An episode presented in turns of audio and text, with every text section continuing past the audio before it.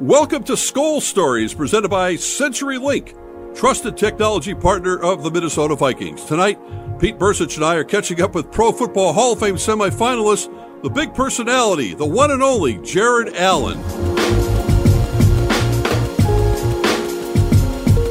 First, Pete, let's recap what happened uh, Sunday against the Chicago Bears. Uh, a bit mystifying.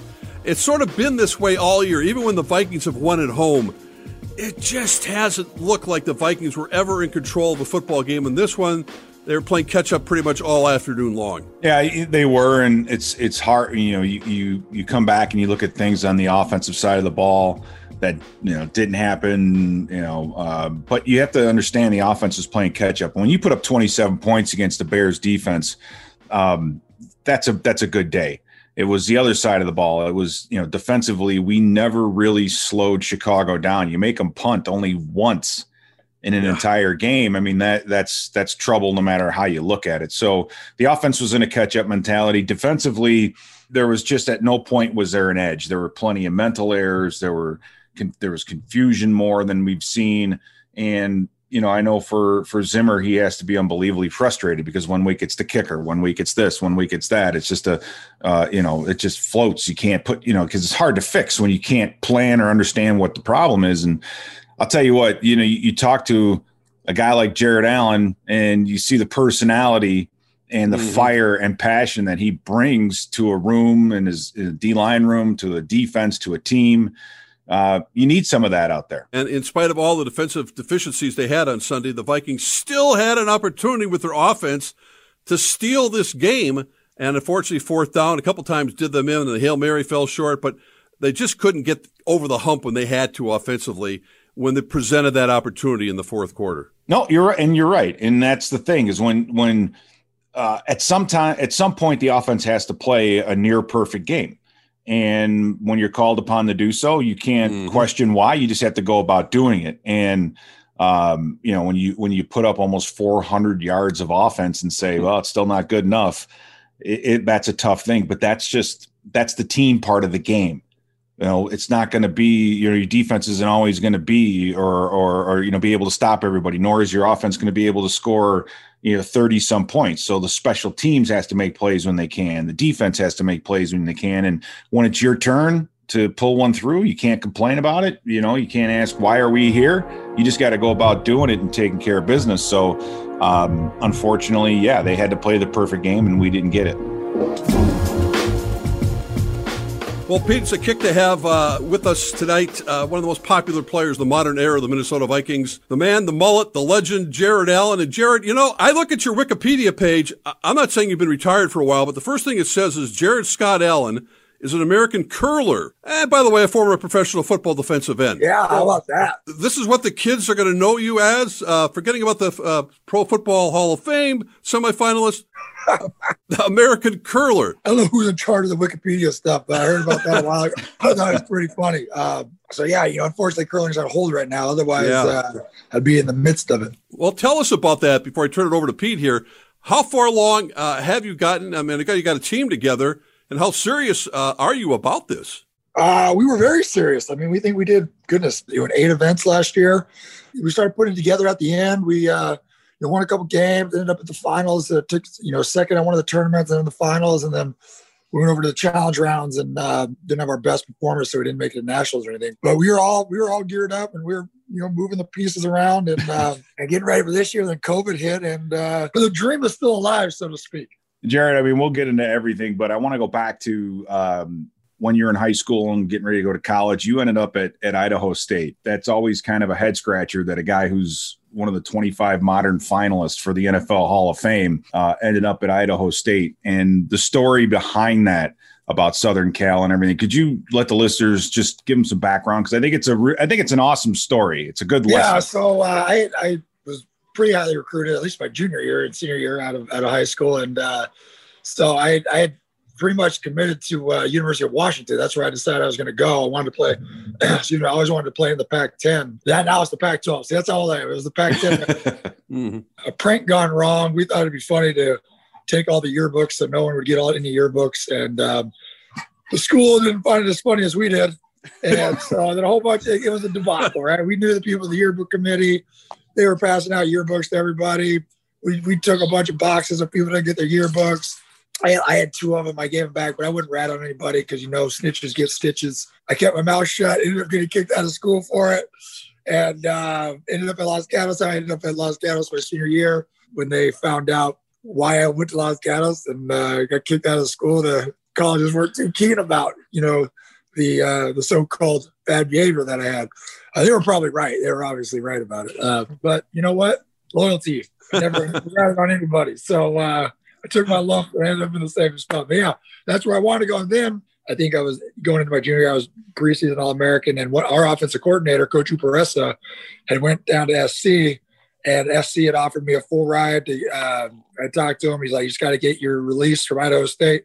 And my coach was like, nope, you ain't going anywhere. So ended up sticking it out. Things worked out all right. Well, yeah, and that's kind of the thing. It, it, it's you know you made a mistake as a young man and you paid the price for it, but you overcame it and you didn't you know you didn't let you didn't go in the tank over it and, and, you stuck with it and obviously had an unbelievable NFL career. So I think that's a great lesson in life for everybody. I'm a firm believer that the good Lord puts you where He wants you when He needs you, and I had phenomenal coaches. Larry Lewis was our head coach, and Mark Ray was my D line coach and uh, Coach Ball, actually, Coach Ball, he was, he was he coached at Alabama. I think he's down at Memphis now. He might be the DC down in Memphis now. And they all came from Washington State. They were all Washington State guys that left, and so you know they they went and recruited basically every D1A player that, that was getting in any bit of trouble.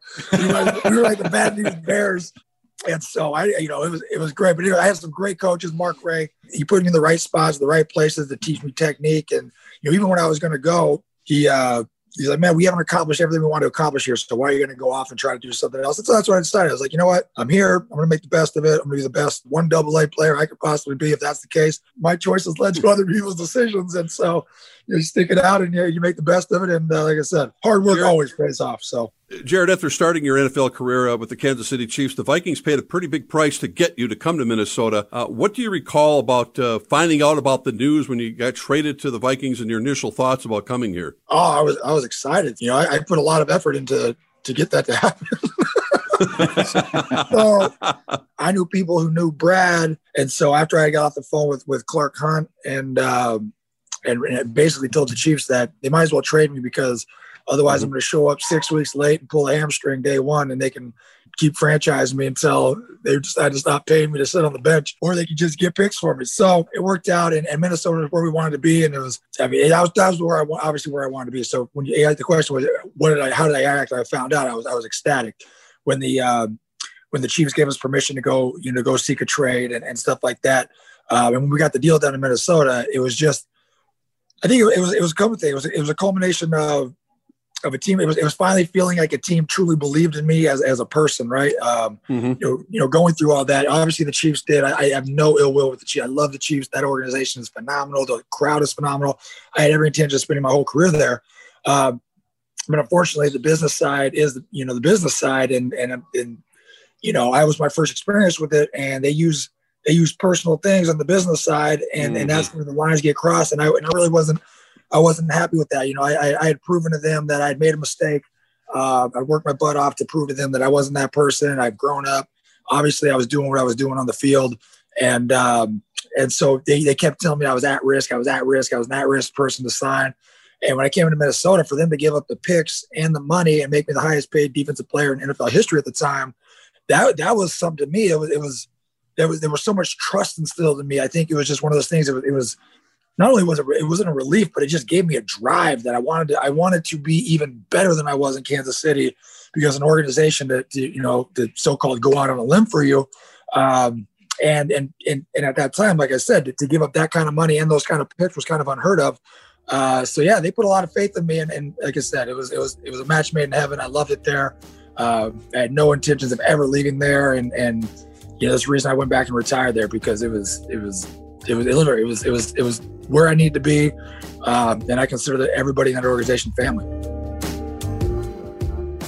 It's Skol season at Mystic Lake. Enter casino and digital drawings for prizes like season tickets, away game trips, and a Polaris side by side. Get details and enter now at mysticlake.com/football. We'll be back with more Skol Stories right after this. It's game day any day. Play the new Vikings scratch game from the Minnesota Lottery with a top prize of $100,000. Are you game? Just say I'm in. Get more details at mnlottery.com. And now back to more Skol Stories with Jared Allen. When you did come to Minnesota, uh, eventually, Jared, you played with some big personalities, big talented guys in that line. Think of Kevin Williams and Pat Williams, Ray Edwards, eventually Everson Griffen.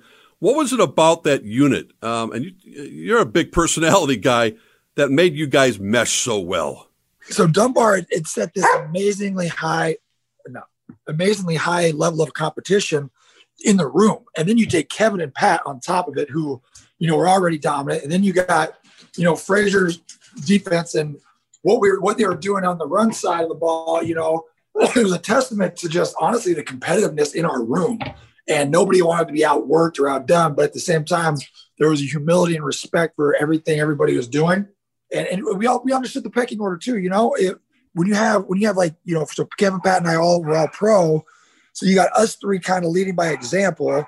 And then you know Dunbar holds holds holds the room to a standard of like no BS, right? Like everybody, you know, we I get called out, Kevin get called out, Pat get called out, and it was just we just had this way where you know it's just nothing was off limits if you get if you weren't holding up your end of the deal, you got called out because our room was expected to be the very best, and those were just standards we set for ourselves. And like I said, I think it was more along the lines of the the high level of competition we in our own room that that that that drove us. You got to remember Ray. Ray was our so-called weakest link, and that dude was getting like 50 tackles a year and eight and a half sacks. We made T-shirts that said "outlaw." Everybody's like, "Why did you put Ray on there?" We said, "He, he ain't done enough time yet." you take a look. There's you there's Kevin Williams, Oklahoma State, as country as it can be. And then you have Pat Williams, who came to us from Buffalo, who, I mean, the guy talked him 100 miles an hour when he could. That, had, that, that had to have been an amazing, there had to have been some amazing conversations with that. I had group. to learn how to speak Pat. I mean, I, I, I had to be like a Rosetta Stone for Pat, you know? I remember we, we went out to uh, like Redstone when we first got there. I'm sitting there listening to him talk. Yeah. And you got Kevin, slow, you know, Arkansas, country, Arkansas Pat, who's Louisiana country, which is a totally different type of country. yeah, yeah, yeah, coach, you don't, you don't want to be just. And I fell in love with Pat because that dude, that dude could mf anybody at any time, any place, and and and just, I mean, it was it was amazing. I was just like, oh, this, we are going to have so much fun talking trash to people, um, and so yeah, it just. But again, like the, the work ethic and that drive, and it was an immediate connection where we all sat down for dinner, and uh, I remember First of all, this is who Dunbar, Kevin, and Pat picked me up from the airport. Three of the biggest hum- human beings I've ever seen in my life. oh, we went out to dinner. We were like, "What is going on?"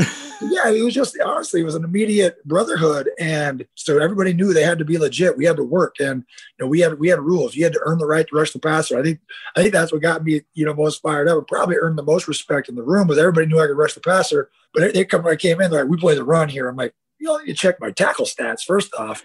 None of them ever beat me in tackles as long as I was there. And I was like, come on, guys, like, hell out of here. So yeah, we had a blast. I, I, love those guys. I still talk to them today.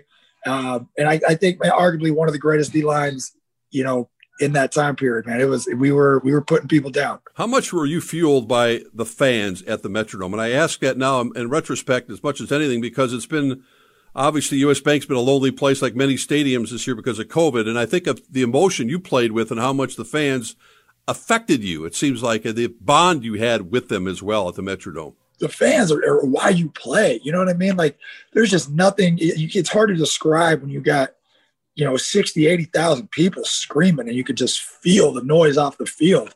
Uh, I'll never forget that Dallas Cowboys playoff game. I mean, you literally mm-hmm. can just feel the vibrations on the field. And, um, and that stinks that's that's that's what football's about, right? I mean, 80,000, 90,000 people of all different backgrounds, all cheering for one common goal. Like sports brings people together. So the fact that you can't have that in this day and age, you know, as of right now, obviously sucks. Um, but yeah, as players, that's I, I I would have honestly expected I would expect that offense just just to be getting off and defense is having a struggle because you know it, it's hard to play in an environment when you lose home field advantage based on the noise. You know, you lose that jump, you lose that that energy, that that momentum, that shift. Um, so yeah, it would have been hard for me to play just because there is that connectivity. That's what made game day game day. You know, otherwise it's just like you know, it might as well be a, a Wednesday practice. Do you have any other memories from uh, 2009 that stand out? That would mean one an unbelievable Man, 2009 season. was a, that was a great season. Obviously, uh, yeah. I mean, I, I, think that 49ers game was was probably the, mm. the one of the best. You know, thing. I just remember, you know, we are control the game the whole time, and all of a sudden they start running, you know, Vernon Davis up the seam, and we just decided we weren't going to stop that ever.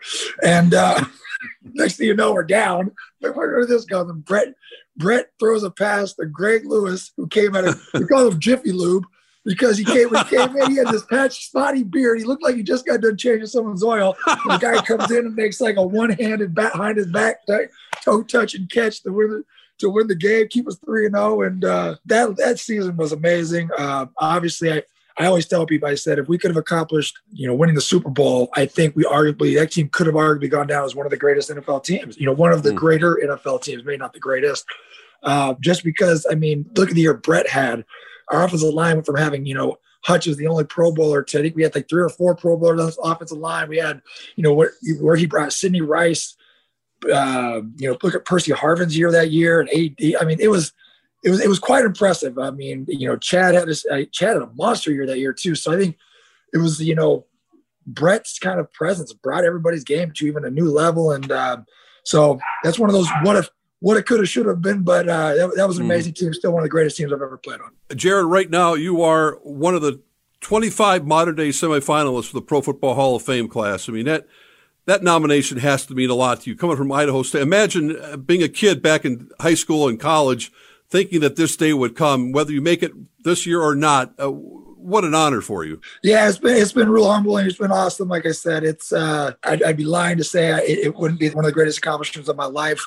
I played this game for the respect of those who played before me and the respect of those I played against. And uh, and I hope that the people that spent their hard-earned money to come watch me play know I gave it all I had and I left it on the field. So with that, I can hang my head high. I'm, I'm, I'm a rare person. I got to you know play my career my way, never been cut. So it's just kind of refreshing to know that it's recognized. I guess you know what I mean. Mm-hmm. That, that, that, the hard work is, was recognized, and those are all guys I chased. You know, uh, you know, people thought I was crazy when I'd mark, you know, I'd give my coaches my my goals or individual goals, or you know, when I would tell people like I'd watch film with Derrick Thomas day in day out and Leslie O'Neal, and just because I was chasing them, and you know, you go to Kansas City and say you're chasing Derrick Thomas, people look at you like you're crazy, um, and and that that was that was my goal. I wanted to do everything he did, bigger, better, and faster, and um, and I, I, was able to accomplish those things, man. It was, and out of respect, that's what I said, the respect for those guys to come before me. It, it just it, that that was that was my own. I wanted to just be up there so people thought, hey, you know what, this kid played football the right way, the old school way, and uh, and and that they would they, they would they would appreciate that. Uh, Jared, you you played football, but football wasn't who you were, and even before you retired, you got involved with the Wounded Warriors. You're still involved with the Wounded Warrior projects. Uh, what is it about tell us a little bit about it and how people can get involved if they want. Yeah, so my foundation, Jared Allen's Homes for Wounded Warriors, what we do is we build uh, handicap accessible homes for wounded vets all over the country. Uh, you can go to our, our website, you know, JAH4WW or homes homesforwoundedwarriors.com. And um, it has all the information that we're building our 20th, or we just gave away our 20th house. We got another few that are, we got goodness, four more, five more projects under underway right now. Uh, and there, so I went on a USO tour back in 09 and there was a gap in adaptive housing, and I, I learned about it back in like 07 from a buddy of mine who was in the army. And uh, when I came back, I just knew I wanted to do something, and so our kind of my motto was, "I'm going to serve those who serve us." You know, I, I understand my my family was all military, so I understand, you know, what makes our American dream possible, and it's the men and women that lay it on the line every single mm-hmm. day. Mm-hmm. And so for that, when our men and women come home, I feel like we have an obligation to provide them a little slice of the American dream. And for me, that starts with a functional home for me and my family. And so that's what we give them. We give them a functional home for them and their family, you know, all paid for. And um, and we've been doing that going on 11 years now, or 10, a little over 10 years. Yeah. Mm. It's magnificent, Jared. And, and Viking fans haven't forgotten uh, your involvement with that. They certainly haven't forgotten your presence here in the Twin Cities community. And hopefully, when all this is over with, you can come back and uh, at a packed U.S. Bank Stadium and wave to all the fans here because uh, they miss you, man. They really miss you. I was I was spending a lot of time back there because we were curling back there a lot. So uh, I still love seeing the jerseys up there in the stands when I every once in a while. Not anymore, man. I can't I can't wait for things to get back to normal and uh, you know next yep. year come back when they're in the playoffs. You know, doing good hopefully. Merry Christmas to you and your family, Jared. Appreciate you spending some time with us today. You too. Always appreciate you guys. God bless everybody. Merry Christmas. Well, Pete, it's interesting having a really fun, passionate interview with Jared Allen, and the connection is simple. Uh, I think about the 2009 season like you do, and think what could have been. The Vikings playing the Saints again this week in New Orleans, the, the scene of the crime, so to speak. But does it hurt all the more hearing Jared tell the stories about the 2009 season with Favre and the rest of the gang that it, they just didn't get up to be able to close the deal? Well, it's it's like you remember and then you forget. And and then that's kind of like uh, you know what time does to you. But when he's talking about pat williams kevin williams and jared allen though think about that as a defensive oh. line as a basis for a defensive line. And then you you think about yesterday or you think about the game excuse me on uh, on sunday against the bears and you think about what it would have meant and what it would mean for a team to have those guys. And so you you kind of realize mm-hmm. how special that team was. Um, and and they should have been a Super Bowl champion team. They had the talent, but that's the NFL. That's why they call it the Super Bowl because a lot of things have to go your way. Um, you can't just be a great team. You've got you've got to be lucky a little bit. You've got to you know have some things go your way. Uh, you know, to win that ultimate trophy. But uh, what a ta- I mean, it is. It's it's such a talented team. I'm thankful that that we, I was able to be part of it, and we have those memories uh, you know, something to look back on and say, my goodness. And, and it's really like a, a measuring stick for all teams going forward. The one constant between uh, that 2009 Vikings team and your opponent ultimately in the NFC title game and what's going to happen on Christmas afternoon is the quarterback for the Saints is still Drew Brees, uh, a, a, banged up Drew Brees. He look uh, he looked pretty rusty against the Kansas City Chiefs, but uh, he's going to suit up and play against the Vikings on Friday afternoon. Oh, he is. He's tough. I mean, you know, to be 40 some years old and be out there huffing it and breaking ribs and still hmm. hanging in there. I mean, he's he's he's a leader. Um, that's one thing that we know about Drew Brees, and it's going to be a challenge for the Vikings. You know, you come out of a game against Chicago. Um, you know, your prospects for uh, postseason have changed immensely. Uh, you have a lot of injuries. It's going to be interesting to see who is going to have to step up especially defensively on Christmas Day. Well, we appreciate Jared Allen taking some time here during this busy holiday week. It's always great catching up with him whenever we get the chance. Pete, of course, thank you once again. Enjoy the holiday yourself. Game day uh, tomorrow. And finally, thank you, fans, for tuning in to another episode of Skol Stories presented by CenturyLink, trusted technology partner of the Minnesota Vikings. We'll see you all again next week.